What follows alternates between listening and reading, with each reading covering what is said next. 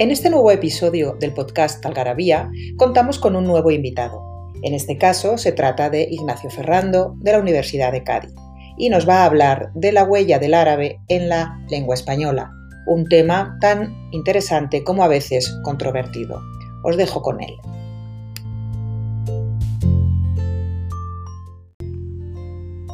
En la entrega de hoy vamos a abordar un asunto muy atractivo, el de la huella que la lengua árabe ha dejado en la lengua española. Intentaremos aclarar una serie de cuestiones que han originado mucho debate entre los especialistas. Y ya en la segunda parte del podcast ofreceremos una serie de ejemplos prácticos que nos permitirán hacernos una idea de cómo llegaron los llamados arabismos al español y hasta qué punto es importante la presencia árabe en el español de hoy. Todos sabemos que la lengua árabe ha dejado una clara huella en las lenguas románicas de la península ibérica y, por tanto, en la cultura de estas tierras. Castellano, catalán, portugués y las demás variedades lingüísticas neolatinas de la península presentan un aire diferente al de otras lenguas también románicas, como el italiano, el rumano o el francés, precisamente por ese aporte relevante de la lengua árabe al acervo léxico de nuestras lenguas. Sin embargo, muchos de los detalles de cómo se produjo este fenómeno siguen siendo poco conocidos. En este podcast me gustaría ofrecer unas pinceladas sobre algunos aspectos de esta realidad, es decir, cómo y en qué medida penetró la lengua árabe en la orilla noroeste del Mediterráneo, qué efecto causó en esos primeros siglos y cuál es la huella aún visible que podemos observar en la actualidad, que es testimonio de una época de provechosa convivencia lingüística. Para analizar con cierta perspectiva el producto del contacto lingüístico entre la lengua árabe y las lenguas de la península ibérica, es necesario repasar, siquiera de forma breve, la historia de la lengua árabe en Al-Ándalus. A nadie se le oculta que la llegada de contingentes arabófonos a partir del año 711 supuso un hecho de capital importancia desde el punto de vista de la lengua, puesto que dichos contingentes trajeron un idioma nuevo y hasta entonces desconocido en la península ibérica, el árabe. Como bien señala la mayor parte de los historiadores, los auténticos arabófonos constituían una minoría de los nuevos conquistadores, la élite dirigente, frente a la mayoría formada por los berberófonos, que habían ido adoptando la religión islámica y también se habían ido arabizando, aunque no sabemos muy bien en qué medida. Con esto comenzó un fulgurante proceso de arabización que en el breve plazo de dos siglos había logrado arabizar la mayor parte del territorio peninsular, haciendo de la lengua árabe la lengua de cultura y la lengua vehicular, así como un poderoso instrumento de prestigio social. Tal como señalaba en un artículo pionero mi llorado maestro Federico Corriente, fue algo próximo a un milagro el hecho de que unos pocos cientos, tal vez millares de árabes, junto con un mayor número de bereberes, algunos cientos de miles, lograran arabizar una población nativa de en torno a 5 o 6 millones de personas. No conocemos muy de cerca los detalles de la situación de la lengua árabe en el momento de la llegada de las tropas islámicas, así como el proceso de aculturación lingüística árabe que se produjo en esos primeros siglos. Lo que sí es algo palpable y meridianamente claro es que gracias a la lengua árabe, en su papel de vehículo privilegiado de transmisión del conocimiento y de la ciencia, se produjo en el Andalus la eclosión y el florecimiento de un brillante periodo cultural, que puede sin duda alguna ser considerado como uno de los periodos más destacados y fructíferos en la historia de la humanidad,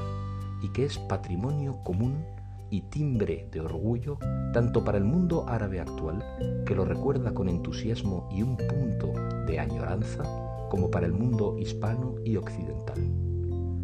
Tras varios siglos de pujanza, con la decadencia y final desaparición de la entidad geopolítica conocida como Al-Ándalus, nombre que por cierto pervive aún en el topónimo con el que conocemos a la actual Andalucía, la lengua árabe fue cediendo gradual pero inexorablemente ante el empuje de las lenguas romances, por evidentes razones políticas e ideológicas, más que por fundamentos culturales, no sin dejar una huella más que evidente en todas esas nuevas lenguas neolatinas que fueron ocupando su lugar. El resultado de este proceso histórico fue lo que todos conocemos, una extensa impregnación lingüística y cultural, que en el campo de la lengua se deja ver con claridad en ese elevado número de arabismos léxicos, topónimos y antropónimos de origen árabe que distinguen a la península ibérica del resto de la Europa mediterránea, con las excepciones parciales de Sicilia, que durante algo más de un siglo también fue un Estado islámico, lo cual dejó una huella en el italiano de Sicilia, y Malta, que conserva una lengua tipológicamente clasificable como árabe, aunque con importantes ingredientes romances e ingleses. Esa impregnación cobró carta de naturaleza en nuestra lengua,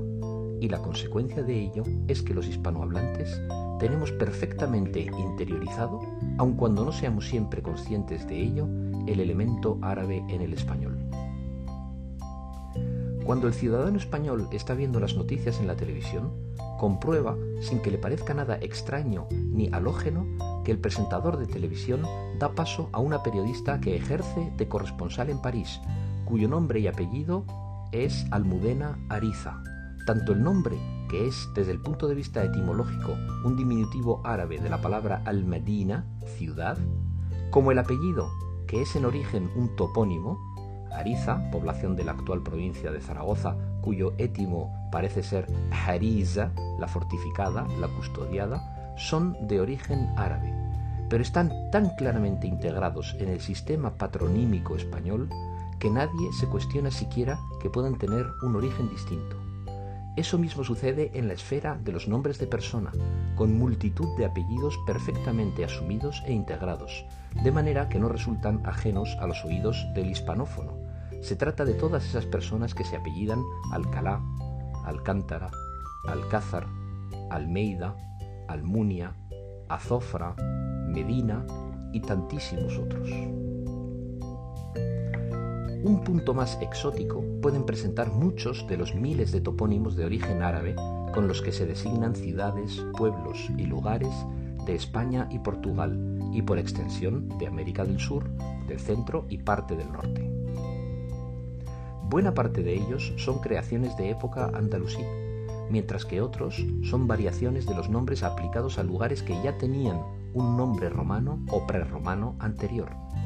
el caso es que parte de esos topónimos conforman un sintagma compuesto de dos elementos. El primero, un nombre común que designa una construcción, un lugar o un accidente geográfico, en tanto que el segundo elemento es un nombre propio o una característica que se le aplica al primero. Se trata de los topónimos cuyo primer elemento es, por ejemplo, Medina, ciudad, Wadi, río, Jabal, Jibel, monte, Kala'a, eh, o Hassan, fortaleza, castillo. Algunos de ellos son Medinaceli, Medina Sidonia, Guadalquivir, Guadalete, Guadiana, Jabalambre, Gibraltar, Gibralfaro, Calatayud, Calatorao, Calaceite, Iznalfarache, Aznalcollar, Iznatoraf etc. La estructura de estos topónimos hace que el oído los perciba con cierta facilidad como de origen árabe. Muchos otros conservan el artículo árabe al, alberite, almudévar, alcolea, alquézar, almonacid y tantos otros, y son por lo tanto reconocibles como procedentes del árabe. Otro tanto cabe decir de los que están formados con un primer elemento ben, hijo, o beni, los hijos de Benaokaz, Benikasim, Beniganim y etc., que aluden generalmente al clan o a la tribu que fundó esa población y que también se pueden identificar automáticamente como de origen árabe. Por supuesto, hay muchos otros topónimos que parecen más integrados en la lengua y no dejan ver con tanta facilidad su verdadera procedencia, como Jarque, Jodar, Majada, Tarifa, Zuera, etc. Pero en general, el carácter menos dinámico de los topónimos y su fijeza histórica hacen que el topónimo, en tanto que testigo inmóvil que nombra una población o un lugar, tenga menor capacidad de penetración, aun cuando sea un elemento conspicuo que cualquier habitante de España reconoce como parte integrante de su historia. Pero quizá el ámbito en el que más se deja notar la presencia de la lengua árabe es el de los arabismos léxicos, esto es, las palabras comunes de origen árabe en las lenguas neolatinas peninsulares. El considerable número de voces de origen árabe en las lenguas romances ibéricas, que les imprimen un marchamo muy particular, ha llamado la atención de numerosos lexicógrafos, lingüistas, arabistas y romanistas se han ido publicando a lo largo de los últimos siglos muchos trabajos sobre el particular. No es este el lugar apropiado para entrar en detalles sobre este asunto, aunque sí que procede, siguiendo las pautas marcadas por nuestro gran maestro Federico Corriente, hacer algunos comentarios de interés sobre el alcance de la aportación léxica del árabe en las lenguas románicas de la península. En primer lugar, tenemos la cuestión del número real de los arabismos y su impacto en el léxico habitual de las lenguas de la península. Desde el estudio clásico de Rafael Lapesa sobre la historia de la lengua española se viene diciendo que serían no menos de 4.000 palabras. No es una cuestión fácil debido a motivos de sincronía, puesto que es evidente que nunca han estado en uso al mismo tiempo todos los posibles arabismos que recogen los diccionarios. Hay un buen número de arabismos arcaicos o en desuso que han podido tener cierta presencia en algunas fases o áreas de las lenguas románicas, pero no han resistido al paso del tiempo. Se trata, por ejemplo, de palabras como alamín, anafre, alfóstigo, atanquía, atarragar, daifa. Tampoco hay un consenso claro sobre si incluir en este cómputo, por ejemplo, los nombres de estrellas y cuerpos celestes, o los arabismos abundantes de los textos aljamiados aragoneses y castellanos escritos entre los siglos XV y XVII, esos textos en lengua castellana o aragonesa escritos por las comunidades mudéjares y moriscas con letras árabes en los que hay multitud de palabras árabes. Otro grupo de arabismos que pasan desapercibidos y por lo tanto no suelen entrar en el cómputo son los de registros populares e incluso los que se califican como voces malsonantes, entre los que pueden incluirse palabras y expresiones como alalima alimón, cipote, r que r, jodo petaca, mamarracho, matarile. Asimismo, habría que dilucidar si los diferentes derivados de una palabra de, que procede del árabe han de computarse o no como arabismos independientes. Por poner un ejemplo, parece claro que aceite y aceituna deberían contarse, pero ¿qué hacer con los derivados aceitoso, aceituno, aceitera, aceitería, aceitunero? Lo más prudente parece, una vez más siguiendo a Federico Corriente, limitarse a señalar la importancia de los préstamos árabes, que sin duda conforman un elemento notable en el acervo léxico de las lenguas románicas pero sin atrevernos a cuantificarlos a falta de estudios más precisos que sí lo hagan. Es decir, que se puede afirmar, sin miedo al error, que hay un amplio elenco de arabismos perfectamente integrados en las lenguas románicas de la península que les confieren un carácter singular. Algunos ejemplos de voces muy comunes que forman parte del esqueleto léxico que los hablantes utilizan a diario son, sin ningún ánimo de exhaustividad, avalorio, aceite, acelga, acequia, achaque, acicate, adoquín, alacena, alacrán, albarán, alberca, albornoz, alborozo, alcachofa, alcalde, alcoba, aldea, alcohol, alicates, albacén, almohada, alpargata, alquiler, ámbar, anaquel, arancel, arrabal, arrecife, arroz, arsenal, asesino, aval, azotea, azúcar, azucena, baladí, balde, cafre, calafate, califa, cazo, cifra, cero, dado, diván, enchufar, fardo, fideos, fulano, gacela, gandul, garrafa, guitarra, hachís, aragán, holgazán, jabalí, jaqueca, jarabe, joroba, marchamo, marrano, mengano, mezquita, ojalá, quilate, ráfaga, rambla, sandía, tabique, tanda, tarifa, faga. Esta lista, compuesta por un total de 73 palabras, es claro testimonio de la raigambre del vocabulario de origen árabe en el español. Téngase en cuenta, además, que este ámbito léxico muy común incluye otros campos léxicos más especializados en los que el grado de penetración léxica árabe fue muy notable, como sucede con la agricultura. Aljibe, alberca, azud, alfalfa, almazara, arriate, arrayán, o las matemáticas, álgebra, algoritmo, cifra, cero, guarismo, la astronomía y nombres de las estrellas, Azimut, Aldebarán, Altair, Zenit, Deneb al-Gedi, Fomalhaut, Iklil, Markab, Suhail,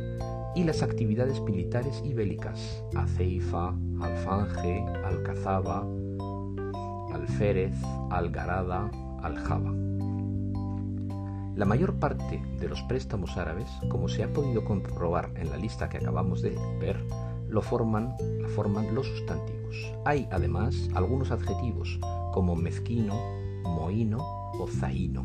y también algunos verbos, solo que la mayor parte de ellos se han formado ya dentro del español a partir de sustantivos árabes. Es lo que sucede, por ejemplo, con el verbo alardear, que parte del sustantivo alarde, o atabalarse, que procede del arabismo atabal, tambor, y que se utiliza en Cataluña y en partes de Aragón con el sentido de quedarse aturdido por el sonido que hacían los tambores. A menudo resulta difícil identificar los arabismos y establecer con certeza su origen. A eso se dedican los etimólogos, a trazar la historia de las palabras remontándose hasta sus más antiguos orígenes. El motivo de la dificultad es que los arabismos, al entrar en una nueva lengua, experimentan procesos de desplazamiento o variación que a veces los alejan de la palabra árabe que les dio origen. Hay dos tipos de desplazamientos, los fonéticos y los semánticos. Como ejemplo de desplazamiento fonético podemos citar el arabismo albañil, que procede de la voz árabe albanna, el que construye o el constructor. La palabra en español ha experimentado un proceso de cambio fonético con la transformación de A en I, por el fenómeno denominado imala, típico del árabe andalusí y particularmente de Granada. La n reduplicada se ha asimilado en español como una ñ y finalmente se ha añadido una l de cierre silábico para evitar que la palabra terminara en vocal i. Eso hace que la diferencia entre la voz española albañil y la voz árabe albanna de la que procede llegue a ser notable y dificulte en ocasiones reconocer el étimo original del arabismo. Otro caso de variación fonética es el de la palabra jarabe, que procede de la voz sharab, que en árabe significa bebida. El cambio que se observa es el de la primera consonante, que en árabe es una shin, mientras que en el español es una j. Se trata de una evolución que se produjo en la zona central de la península ibérica a partir del siglo XV y que puede dificultar en algunos casos reconocer cuál es el término árabe que dio lugar al arabismo en español. El segundo tipo de desplazamiento es el semántico. Esto sucede cuando la palabra árabe, tras entrar en el español, pasa a designar algo diferente a lo que designaba en árabe, porque se especializa en un significado concreto. Si volvemos la mirada a la palabra jarabe, podemos notar como en árabe es un término más bien genérico aplicado a cualquier clase de bebida, en tanto que en español se aplica generalmente a bebidas de carácter medicinal o bien a bebidas muy dulces. Otro ejemplo puede ser el arabismo ademán, derivado del árabe abbaman, que en principio designaba la garantía legal o el aval, pero luego terminó designando los gestos exagerados y juramentos con que se ofrecía esa garantía o se pretendía suplir, y de ahí el significado de movimiento o actitud del cuerpo.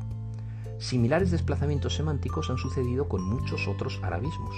como por ejemplo con alaracas, derivado de al-haraka, movimiento, con un sufijo de plural, s, añadido ya dentro del romance que se fue especializando hasta significar algo así como aspavientos. O la voz alarde, de la que ya hemos hablado, que procede del árabe al-ard, revista de tropas o exposición, que hoy usamos en español básicamente con el sentido de ostentación en las expresiones hacer alarde de o alardear de, pero que también mantiene, al menos en los diccionarios, el sentido original árabe de una revista o un desfile militar. Con el correr de los siglos, una vez desaparecido al Andalus, la corriente cultural pro-latina y pro-romance se va imponiendo, y eso se deja ver con claridad en todas las esferas del conocimiento. Es muy curioso ver cómo van decayendo muchos de los arabismos que eran de uso frecuente en las lenguas hispánicas durante la Edad Media, en una especie de competencia con otros términos de origen latino que acabaron por lo general imponiéndose. Es el caso de algunos dobletes, es decir, un término de origen árabe frente a otro de origen latino, ambos referidos a la misma realidad, en los que el término latino termina por vencer y desterrar al término árabe. Tal sucede con alfayate versus sastre, albeitar o albeitar versus veterinario o alfajeme versus barbero. En estos casos el término de origen latino ha sustituido al término de origen árabe que tenía el mismo significado, la misma denotación. En otros casos, el término de origen árabe subsiste únicamente en el uso de variantes regionales del español, como puede ser el caso de alcancía versus hucha. Alcancía se utiliza en zonas de Andalucía, en zonas de Hispanoamérica, etc., pero no es quizá de uso común en el español. Y en otros eh, casos, ambos términos se reparten el pastel del uso moderno, como sucede con aceituna versus oliva, que eh, están repartidos en distintas zonas de la península ibérica con distintos eh, usos. En la misma línea, es muy interesante señalar que la lengua española ha olvidado algunos arabismos que existían ya desde la Edad Media con un formato arcaico y que en tiempos modernos al ser redescubiertos han sido remodelados y han sido adoptados pero con otro aspecto, con otra forma, Ejemplos de ello pueden ser las voces modernas Corán, coincidente con el arabismo medieval registrado en español con artículo, se decía al Corán, o bien el cuscús, que todos conocemos hoy, que ya el español medieval había acuñado, solo que como al cuzcuz, o bien ese tinte hoy en día llamado eh, jena, que está presente en el español desde tiempos antiguos, pero como aleña. Estos casos revelan un proceso de acercamiento y de alejamiento constantes, en un vaivén histórico muy llamativo. Diríase que la lengua ha renunciado en este tipo de casos a una pequeña parte de sí misma para reinventarse después. O, dicho con otras palabras, que el elemento árabe ha aflorado y ha salido a la luz con una nueva veste tras permanecer agazapado en las páginas de los diccionarios antiguos. La conclusión que podemos extraer de todo esto es muy simple. La huella visible de la lengua árabe en el español es un claro testimonio de una época de cierta convivencia lingüística, pese a las corrientes de intolerancia que pretendieron borrarla y que por fortuna no lograron su propósito por completo. No hay mejor prueba de ello que la realidad perfectamente asumida por la población española de que el árabe forma parte indisociable e irrenunciable de la lengua española. Muchas gracias por la atención.